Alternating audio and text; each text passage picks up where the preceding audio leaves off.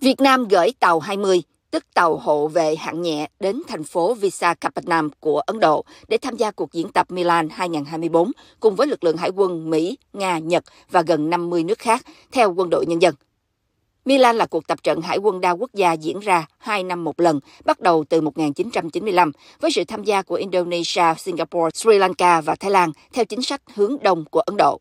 Với chủ đề xây dựng các liên minh hải quân vì một tương lai hàng hải an toàn, cuộc tập trận Milan năm nay diễn ra trong bối cảnh địa chính trị đầy thách thức nhằm tăng cường hợp tác hàng hải giữa các nước có cùng chí hướng, truyền thông Ấn Độ nói.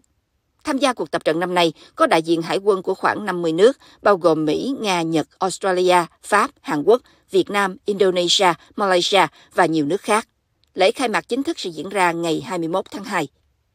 Hải quân Mỹ cử tàu khu trục mang tên lửa dẫn đường USS Halsey tới. Phía Nga cử ba tàu chiến, gồm một tàu tuần dương tên lửa dẫn đường, một tàu khu trục và một tàu chở dầu bổ sung.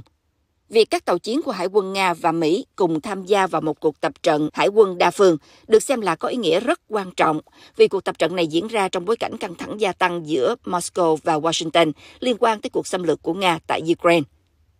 Trong cuộc tập trận Milan năm nay, các quốc gia cử tàu hải quân tham gia tập trận gồm có Indonesia, Việt Nam, Thái Lan, Sri Lanka, Mauritius, Malaysia, Nhật Bản, Pháp, Bangladesh và Australia. Các nước khác cử phái đoàn chính thức đến tham dự.